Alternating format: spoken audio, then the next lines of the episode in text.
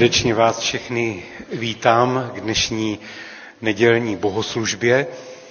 Začínáme období, které bývá nazýváno 40 dní z Biblí.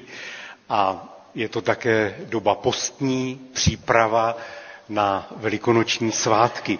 Ta dnešní neděle má název Invokávit a připomínají se texty Bude mě volat. Volat, vyvolávat a já mu odpovím.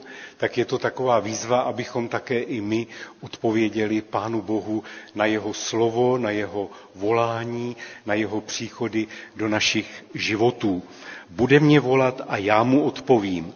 Boží syn přišel proto, aby zrušil ďáblovo dílo.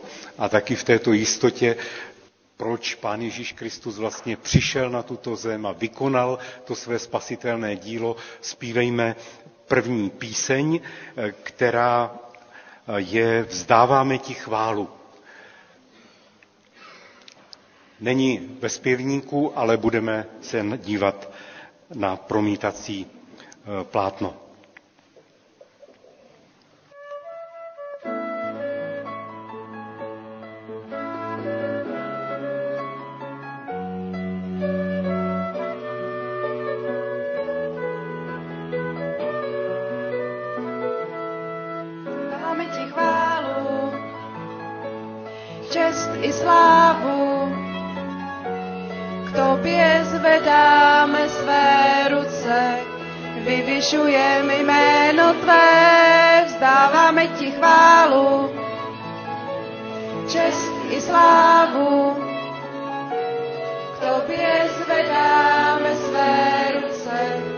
Vyvyšujeme jméno Tvé,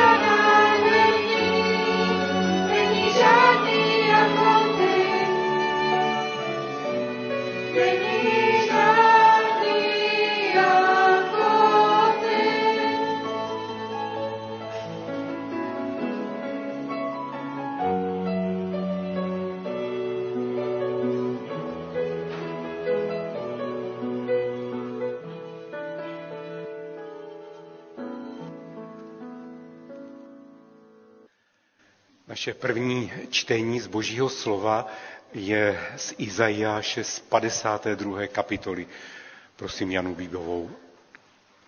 Izajáš, 52. kapitola od 1. do 7. verše. Probuď se, probuď, oděj se silou, Sione, oděj se svými skvostnými rouchy, Jeruzaléme, město svaté, neboť už nikdy do tebe nevstoupí neobřezanec a nečistý. Setřes prach a povstaň, usídli se, Jeruzaléme, rozraz pouta na své šíji, zajatá dcero Sionská. Toto praví hospodin. Byli jste prodáni zadarmo, bez peněz budete vykoupeni. Toto praví panovník hospodin. Na začátku se stoupil můj lid do Egypta, aby tam pobýval jako host. Na konci jej utiskovala Asýrie. Co teď mám dělat, je výrok hospodinův. Vždyť zadarmo byl vzat můj lid. Kdo mu vládnou, trápí jej až kvílí, je výrok hospodinův. Neustále po celé dny je znevažováno mé jméno. Můj lid však pozná mé jméno. Pozná v onen den, že to jsem já, kdo prohlašuji, tu jsem. Jak líbezné je, když po horách jdou nohy toho, jenž poselství nese a ohlašuje pokoj, jenž nese dobré poselství a ohlašuje spásu, jenž Sionu hlásá, tvůj Bůh kraluje. Náš nebeský Otče, děkujeme za to, že smíme věřit, že kraluješ, že jsi pánem nad nebem i zemí. Vyznáváme, že to někdy neprožíváme, necítíme a že se nám zdá, že se rozmáhá hřích, který zasahuje naše životy i naše okolí. A tak je mnoho věcí, které nás trápí a tím více přicházíme k tobě, abychom prosili za to zjevení té tvé královské moci. Abychom následovali Pána Ježíše Krista, abychom šli i přes příkoří, často urážky, všelijaké pronásledování, těžkosti, nemoci, abychom šli vstříc příchodu tvého království. Děkujeme, pane, za to, že zde můžeme společně být, že se můžeme setkat, abychom se povzbudili, potěšili z Božího slova. Děkujeme za to, že Duch Tvůj Svatý pracuje v tomto světě a všem, kteří o něco usilují, zápasí, modlí se, dává svou přítomnost a sílu. Vítáme tě, pane Ježíši Kriste, do tohoto schromáždění a prosíme, aby se dotýkal našich srdcí, abys očišťoval to, co tam nemá být a abys nás směroval na cestu života, čistoty, krásy, božích zaslíbení. Žehnáme také i všem bratrům a sestrám, kteří tady dnes s námi nemohou být. Prosíme za všechny zarmoucené, nemocné, strápené, žehnáme tomuto městu Praze, prosíme za boží dílo v tomto městě i v celé naší zemi. Děkujeme za to, že ty jsi pán a král. Amen. Posaďme se a pokračujme ve zpěvu písní. Nejdříve vše, co mohu dát, je chvála.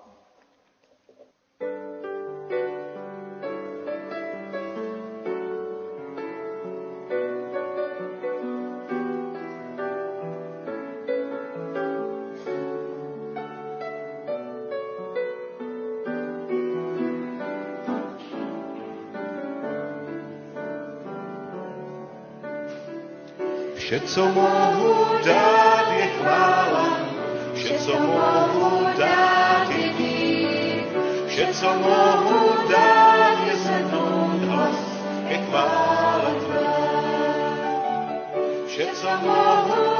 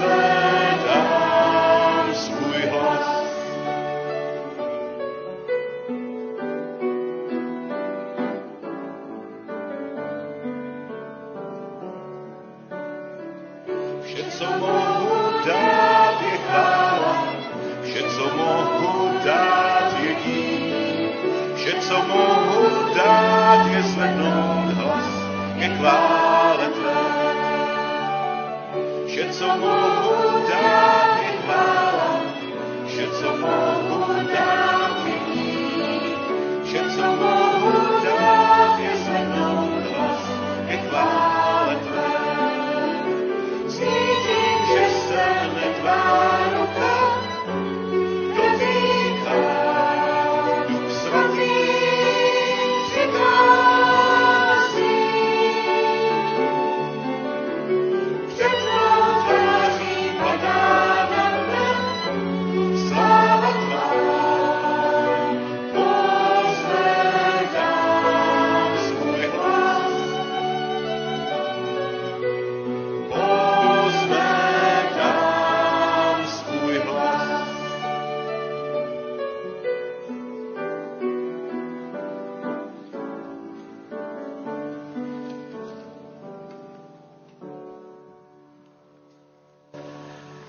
Myslím, že všichni víme, že je rozdíl, když si něco myslíte a rozdíl, když to řeknete, když to vyslovíte.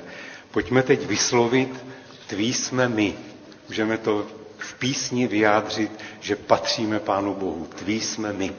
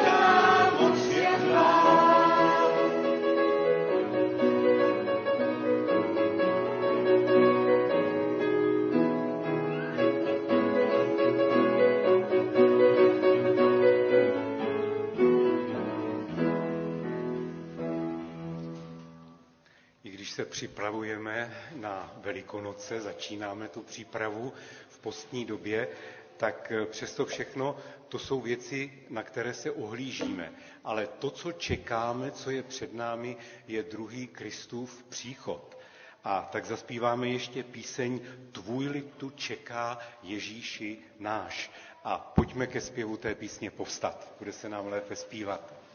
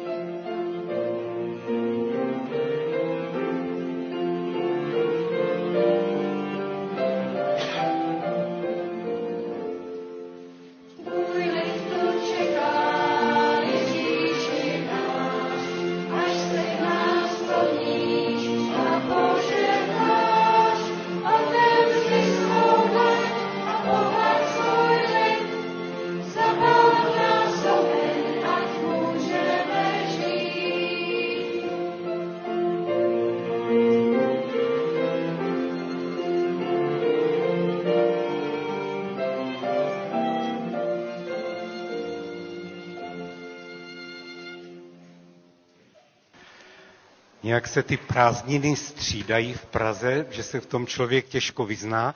Nevěděl jsem, jestli tady nějaké děti budou, ale vidím, že jsou. Tak vás pěkně vítáme ve schromáždění.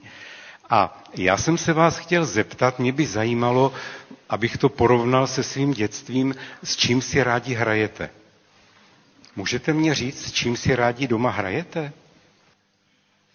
Pexeso, výborně, Pexeso, jeden, jedna věc. Autobus a tramvaj. Výborně, autobus a tramvaj. Ještě někdo má něco? S koníkem na tyči. S koníkem na tyči, to je moc dobré. Dynamické. No, různé věci. Kdyby ještě jste si někdo vzpomněli, já jsem si taky, taky hrál v dětství a hrál, no, No, na školu jsem si nehrál, to, to teda ne, to, te, to ne. Ale hrál jsem si s různými stavebnicemi, Merkur, to už se dneska, myslím, nenosí, že jo, to už se moc nehraje, ale potom jsem si hrál také i, e, že jsem, že jsem léčil jednoho svého medvěda, ten medvěd se jmenoval Mirek, ale to jsem neznal Mirka Berana, a, ale měl jsem bílého medvěda Mirka a hm, protože jsem chtěl být chirurgem, tak jsem ho operoval a pořád jsem do něj pral injekce, až jsem ho musel potom vždycky sušit utopení. Ale protože, jo, ty už víš.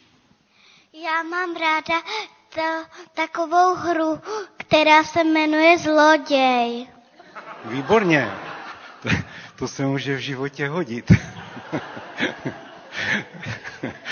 to je, ale je to jenom hra, že, protože to neděláme. A potom, protože jsem měl jednoho dědečka kazatele a můj tatínek byl ve staršovstvu a sloužil velmi často ve sboru, tak jsem si od malička, ještě v předškolní době, hrál jsem si na schromáždění. Takovéhle schromáždění, jenomže jsem měl jenom jednu sestru a ta musela všechno poslouchat. No a protože to bylo takové trochu smutné, tak jsme ještě tam dali ty plišáky a ty medvědy a udělali jsme si takové schromáždění. A já si pamatuju, co bylo moje první kázání. A to je to, o čem budeme dneska mluvit tady, o obrácení apoštola Pavla. A já jsem tenkrát vždycky to kázání si vzpomínám, že jsem ho zakončil slovy, že ten Saul nakonec byl Pavel a jmenoval se jako já. A to byl vždycky závěr toho kázání, že se jmenoval jako já. Ale je to úžasný příběh o tom, jak se mohou lidé změnit. A ten apoštol Pavel, Saul Tarzenský původně, byl člověk, který byl velmi zlý a ubližoval lidem. Dokonce je vodil do vězení.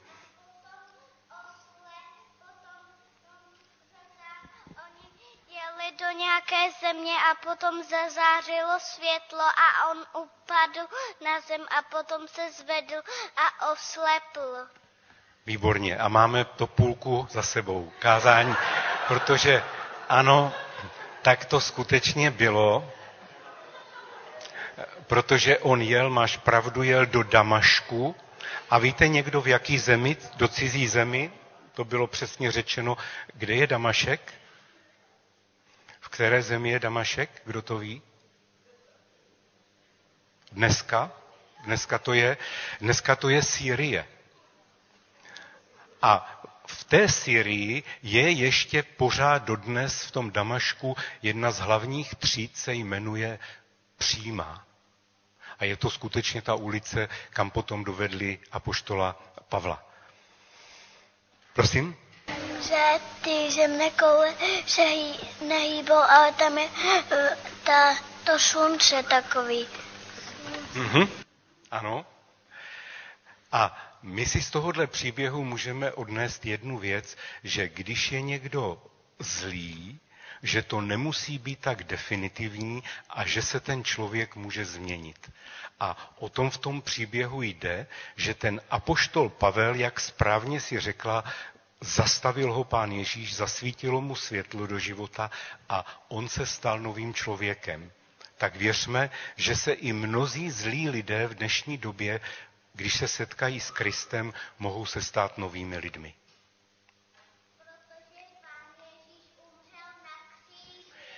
Přesně tak. To je ten základ, na, na němž ta změna může být. Že naše hříchy jsou sejmuty a my můžeme přijmout nový život. A pomodlíme se za vás.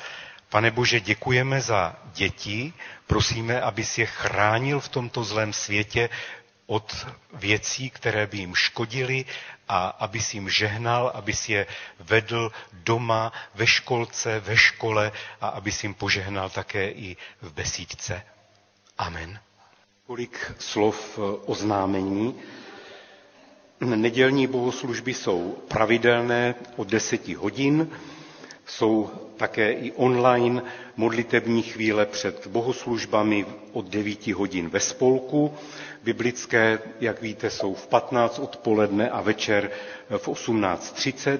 Maminky se setkávají ve čtvrtek v 15.30. Scout má schůzky ve čtvrtek od 16, mládež ve čtvrtek také, ale od 18.30 a dorost v pátek v 16 hodin. A teď tady máme z těch mimořádných oznámení jednu takovou bolavou věc, a to je, že eh, z našeho sboru byl pánem života i smrti odvolán bratr Vladislav Najbrt. A zemřel v pondělí 12. února a poslední rozloučení s ním se koná zítra v Motole, v obřadní síni v Motole v 11.15. Ale mám k tomu ještě důležitou poznámku, protože kdo tam pojedeme, tak budeme potřebovat na cestu více času, eh, protože eh, naši milí zemědělci nám zítra zablokují Prahu. A jedině metro bude spolehlivé, jinak Praha zřejmě nebude příliš průjezdná tramvaje, autobusy budou mít problém. Je možné, oni nevědí, jak to dopadne, ale je možné, že bude skutečně přes Prahu nebude možné se vůbec dostat ani autem, ani, ani tramvají. Tak si na to rezervujte trochu více času a nejlepší asi je metrem jet eh, k nemocnici Motol a tam potom už jenom ten kousek zřejmě už funkční bude. Tak jenom tolik. Myslíme na rodinu bratr Vladislav Najbrt byl odvolán. Zemřel v nemocnici v Kolíně, v místě, kde se narodil a tam také i zemřel, jak pocházeli Najbrtovi z Kolína. Zítra je staršovstvo a Dopředu tady máme pozvánku na Blues in Heaven na konci února 29. v 19.30 bude vzpomínkový koncert na Ramblina Rexe. Potom zveme na hovory o sboru před výročním členským schromážděním, které se bude konat 24.3., ale sejdeme se už 3.3. po bohoslužbách ve velkém klubu a je tam možnost rozhovoru. Diskutovány budou různé otázky života sboru.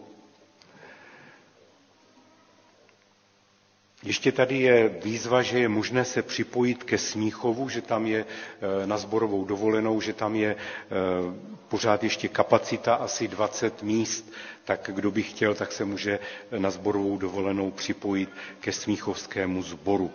A jinak se modlíme za nemocné, které máme a žehnáme jim, pozdravujeme je a přejeme, aby Pán Bůh nadlehčil všechna břemena, která na sobě nesou. Zaspívejme teď píseň číslo 405, Zůstaň s námi, pane, když se stmívá a na konci té písně propustíme děti do besídky.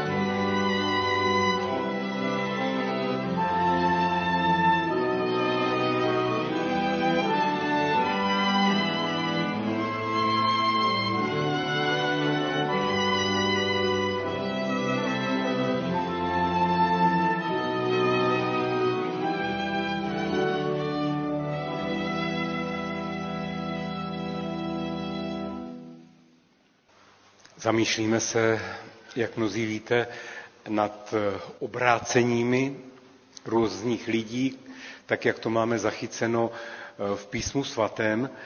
A jedno z těch eh, velkých obrácení je právě apoštol Pavel, kterého jsme zmínili. Přečtěme si ten příběh, jak je zapsán v deváté kapitole knihy skutků apoštolských. Čtěme ve jménu páně. Saul nepřestal vyhrožovat učedníkům páně a chtěl je vyhladit. Šel proto k veleknězi a vyžádal si od něho doporučující listy pro synagogy v Damašku, aby tam mohl vyhledávat muže i ženy, kteří se hlásí k tomu směru a přivést je v poutech do Jeruzaléma. Na cestě, když už byl blízko Damašku, zazářilo kolem něho náhle světlo, světlo z nebe. Padl na zem a uslyšel hlas. Saule, Saule, proč mě pronásleduješ? Saul řekl, kdo jsi, pane? On odpověděl, já jsem Ježíš, kterého ty pronásleduješ. Vstaň, jdi do města a tam se dovíš, co máš dělat. Muži, kteří ho doprovázeli, zůstali stát a nebyli schopni slova. Slyšeli sice hlas, ale nespatřili nikoho. Saul vstal ze země, otevřel oči, ale nic neviděl. Museli ho vzít za ruce a dovést do Damašku. Po tři dny neviděl, nic nejedl a nepil. V Damašku žil jeden učedník jménem Ananiáš. Toho pán ve vidění zavolal Ananiáši. On odpověděl, zde jsem, pane. Pán mu řekl, jdi hned do ulice, která se jmenuje Přímá a v domě Judově vyhledej Saule Starzu. Právě se modlí a dostalo se mu vidění, jak k němu vchází muž jménem Ananiáš a vkládá na něj ruce, aby opět viděl.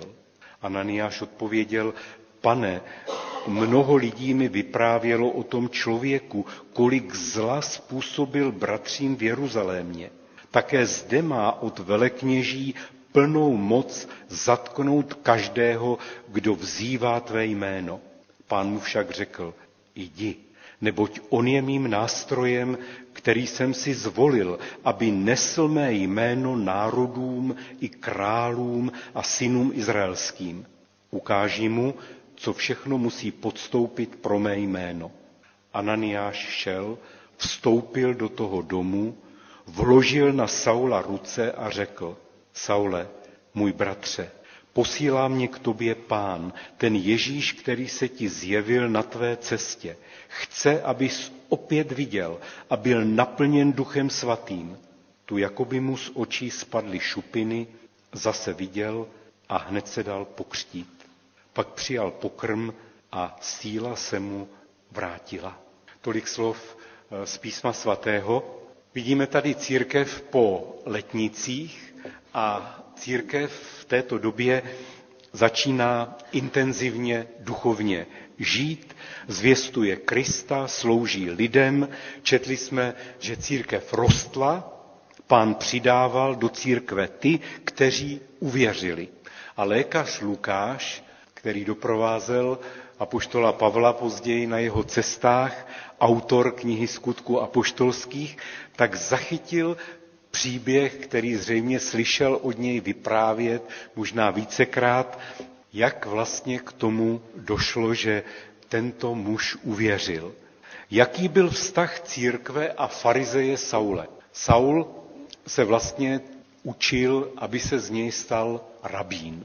Sedával u noh Gamalielových, měl výborného učitele zákona a byl také přítomen při mučednické smrti Štěpána. To byla hrozná situace, která zasáhla jeruzalemský sbor a odstartovala vlnu pronásledování, ale tak, jak to bývá, i těžká doba má své klady.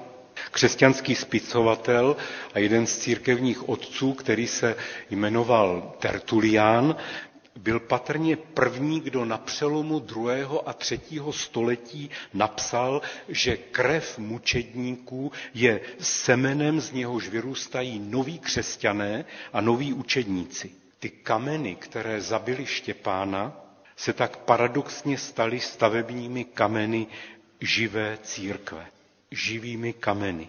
Persekuce způsobila odchod některých křesťanů z Jeruzaléma do diaspory a to mělo za následek, že na dalších místech začaly vznikat sbory. A v té době už byl také zbor i v tom syrském Damašku. Jistě mnozí věřící vzpomínali na Štěpána a bolelo je, co se s ním stalo. A písmo ukazuje, že při tom kamenování Štěpána byl jeden člověk, který jeho smrti nelitoval. A to byl mladý Saul Tarzenský, který tam je zmínka, že hlídal šaty těch, kteří Štěpána kamenovali. Účastnil se této veřejné popravy v Jeruzalémě, byl to tehdy mladý člověk a později byl vyučen, že každý, kdo visí na dřevě, je proklet. Byl přesvědčen, že Ježíš byl prokletý, protože hlásal falešné evangelium a nakonec skončil na dřevě kříže. Saul proto nelitoval Štěpána, který toho ukřižovaného Ježíše zvěstoval. A později se jako už horlivý zákonník a farizeus věnoval pronásledování křesťanů a stal se z něj hrozný inkvizitor. Dokonce je zachyceno, že chodil po domech, chytal lidi, kteří uvěřili v Ježíše a vydával je na smrt. A na té jedné výpravě se to stalo, se svým doprovodem se rozhodl cestovat do Damašku, byl vybaven těmi listinami, že si tam skutečně může počínat jako ten, který má pravomoci, chtěl proniknout mezi křesťany, aby tam podnikl razii, aby mohl zatýkat a vodit na smrt. Do Damašku ta cesta byla dlouhá, asi 300 kilometrů a mohla při těch tehdejších cestovních možnostech trvat celý týden. A když se na koni blížil k Damašku, tak ho oslepilo to světlo, jak už jsme slyšeli tady od dětí z besídky, spadl na zem a zazněl ten hlas Saule, Saule, proč mě pronásleduješ? A to první, čeho si všimneme, je to, že pán se ptá, proč mě pronásleduješ, když Saul pronásleduje církev? A jistě byste našli odpověď, protože církev je tělo Kristovo. Když někdo pronásleduje církev, znamená to, že pronásleduje samotného Ježíše. A zaskočený a vyděšený Saul se ptá, kdo jsi, pane? A pán odpovídá, já jsem Ježíš, kterého ty pronásleduješ. A Saul musel v tuto chvíli pochopit, že pronásledovat církev znamená pronásledovat samotného Ježíše. Přesvědčuje se o tom, že Ježíš je nejen ukřižovaný, ale že Ježíš žije, že je také vzkříšený. A ta Ježíšova slova pokračovala už autoritativně, vstaň, jdi do města a tam se dovíš, co máš dělat. A Saul vstal ze země, otevřel oči, nic neviděl, přesto poslechl, lidé mu museli pomoct, musel být veden, byl zastaven a musel jít do Damašku a být obrácen na novou cestu. Někdy se hovoří o tom, že se Saul obrátil náhle. Možná to není úplně přesné, když Saul sám sebe vykresluje jako zuřivého odpůrce křesťanů, je pravděpodobné, že mu ta celá věc tím Ježíšem musela procházet hlavou. On byl věkově přibližně stejně starý jako galilejský mistr z Nazaretu. Dokonce je možné, že se s Ježíšem někdy i osobně potkal. Možná, že ten jeho fanatický odpor proti církvi byl výsledkem znepokojivých myšlenek, co když ten Ježíš má pravdu. A on tu pravdu chtěl udupat a přehlušit. Co když ta nová cesta, jak byla nazývána cesta křesťanů, je dobrou a správnou cestou. A podle skutků 26 mu Ježíš také řekl ještě jedno slovo. Marně se vzpíráš proti bodcům. Když chce Ježíš někoho zastavit a obrátit, tak je marné se vzpírat proti bodcům. Ty bodce to se používaly na usměrňování zvířat, aby šli tím určitým směrem, kterým měli jít. A když začne pán Bůh se dotýkat člověka, tak bývá marné se vzpěčovat. Když je někdo pánem povolán, tak je často zbytečné se bránit. Nevíme přesně, jaké ty bodce v životě apoštola Pavla byly, ale je pravděpodobné, že to mohly být Saulovi vlastní pochybnosti. Je možné, že v jeho mysli zněla některá Ježíšova slova, která slyšel a on se je snažil přehlušit, zadupat, bojoval s nimi. Vždyť v mládí slyšel tu Štěpánovu řeč. Když byl Štěpán kamenován, tak ho předtím ještě nechali promluvit a on tam zvěstoval Krista. A poštol Pavel tam byl. A viděl, jak Štěpánova tvář zářila jako tvář anděla.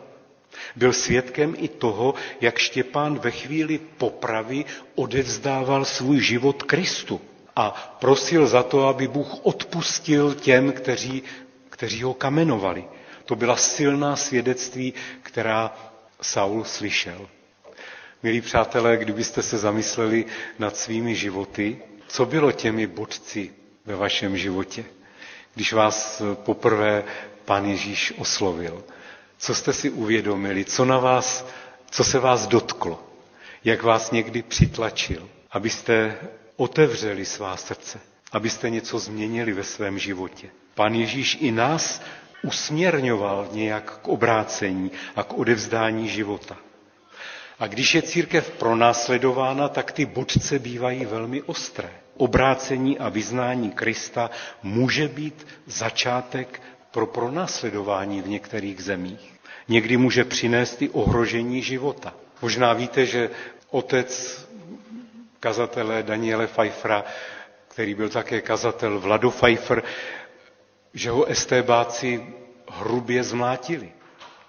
Kazatel Antonín Voříšek za to, že organizoval pobyty mládeže na horách a na těch pobytech někteří lidé uvěřili, tak byl potom zatčen, odsouzen a ve vězení při práci utrpěl těžký úraz hlavy, že téměř nepřežil.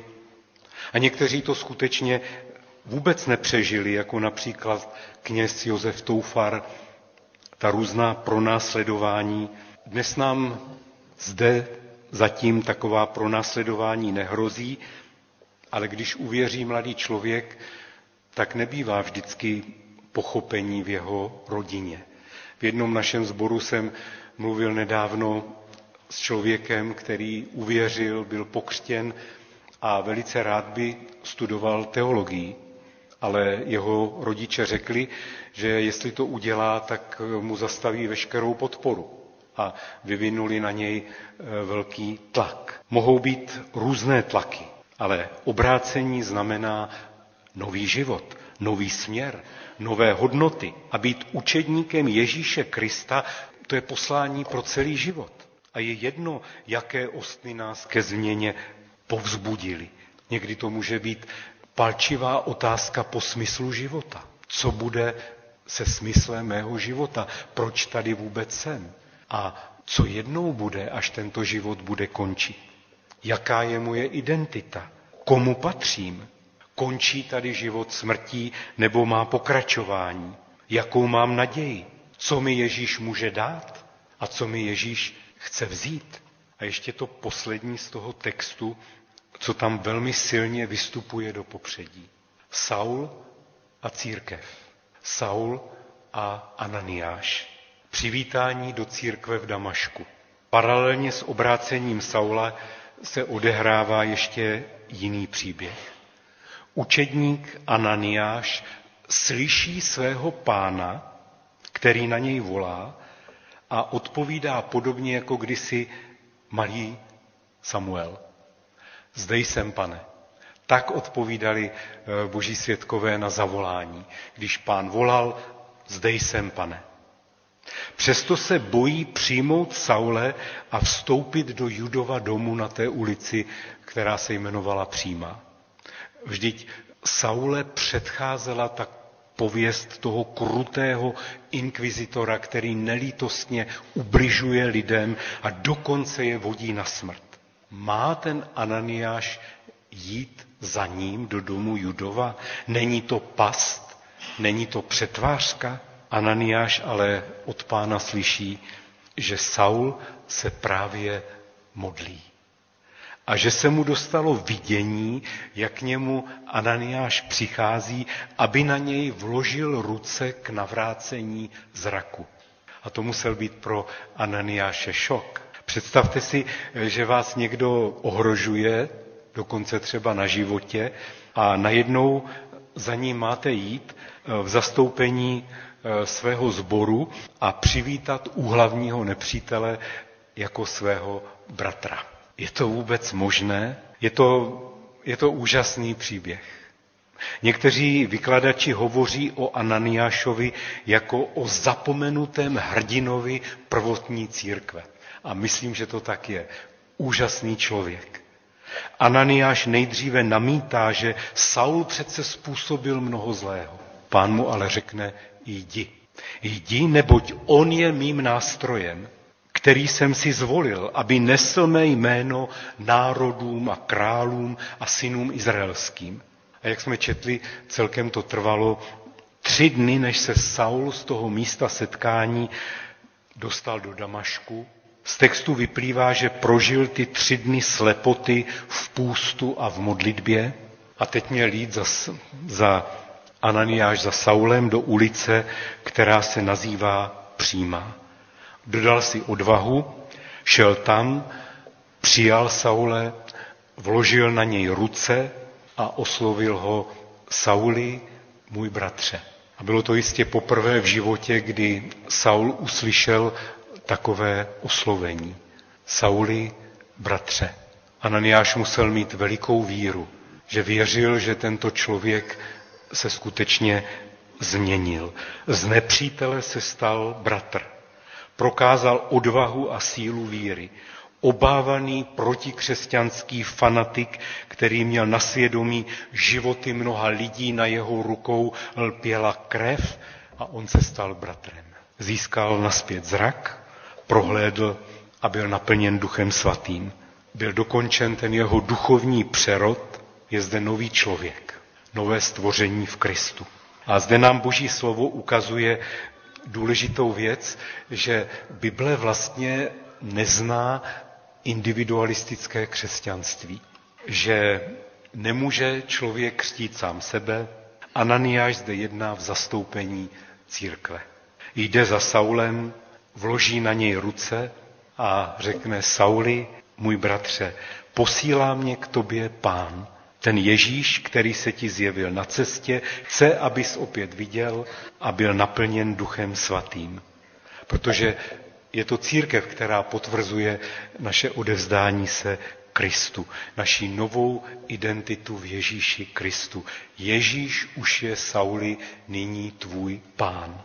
Člověk by řekl, ten mimořádný a slavný apoštol Pavel, mm, no tak ten mohl jít ke Kristu rovnou. Nikoho nepotřeboval. Ne, v Bibli to tak nikdy není. Saul byl přiveden do Damašku, do domu Judy, tam se zřejmě scházela církev. On přivítal Saule, ten na něj vložil ruce a požehnal mu na novou cestu životem. Naše víra je potvrzována církví Ježíše Krista a je usměrňována ve společenství bratrů a sester. A co na závěr? Pán Bůh nás oslovuje svým slovem. Často to je slovo viditelné, které k nám přichází skrze jiné křesťany. Přicházejí ale také různé ostny, které na nás někdy pomalu a někdy rychleji tlačí a vedou nás směrem ke Kristu. A svědectví každého člověka je jiné. Ehm, my obrácíme se různými způsoby. Myslím, že ani nejsou dvě cesty stejné, že je mnoho různých cest. Někdo uvěřil rychleji jako apoštol Pavel a během tří dnů prožil svůj přerod, jiný zraje delší období, než může vyznat Ježíš je můj pán a spasitel. Ale to důležité je přijmout to, čemu nový zákon říká metanoja, změna myšlení, ten vnitřní obrat, obrácení, změna hodnot, vstup na novou cestu, mohli bychom říci nový pohled na sebe, na život. A když nám Pán Ježíš nějakým způsobem zastoupí cestu a uslyšíme jeho hlas, pak je důležité se tomu hlasu otevřít. Můžeme být zastaveni jako Pavel u Damašku a pokud už věříme v Ježíše Krista, tak nezapomeňme, že také my se můžeme stát, každý z věřících, takovým Ananiášem pro druhého člověka. Prosím vás, myslete na to. Můžete se setkat s člověkem, který potřebuje potvrdit svoji identitu v Kristu. Abyste ho přijali a oslovili ho, bratře, sestro, vítám tě na cestu víry. A chci potvrdit, že patříš Ježíši Kristu. Boží milost je veliká a i my můžeme čekat mnoho zázraků od našeho pána. A možná, že chce obrátit nejdřív právě ty, u kterých se nám to zdá nepravděpodobné, či dokonce nemožné. Třeba se za ně celá léta modlíte a nevidíte, že by to někam spělo. Ale Boží slovo nás povzbuzuje, abychom měli trpělivost, abychom vydrželi, abychom se modlili, abychom vydávali svědectví a byli připraveni stát se Ananiáši. Amen. Zaspívejme píseň číslo 194, píseň číslo 194 a potom se budeme modlit a poprosím bratry Roberta Kunfta a Martina Pavlíčka, aby nás vedli v modlitbě.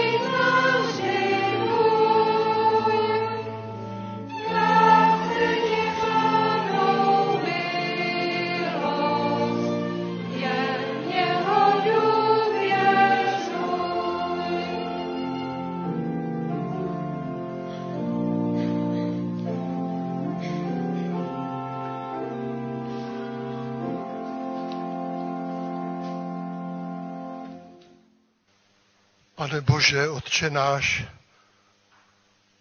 z celého srdce ti chceme děkovat, ale zároveň vyjadřujeme, že nedokážeme svými slovy plně vystihnout svoji vděčnost za všechno, co jsi vytvořil, ale především, že do tohoto světa si poslal Pána Ježíše Krista jako to světlo, které prozářilo nemocný svět.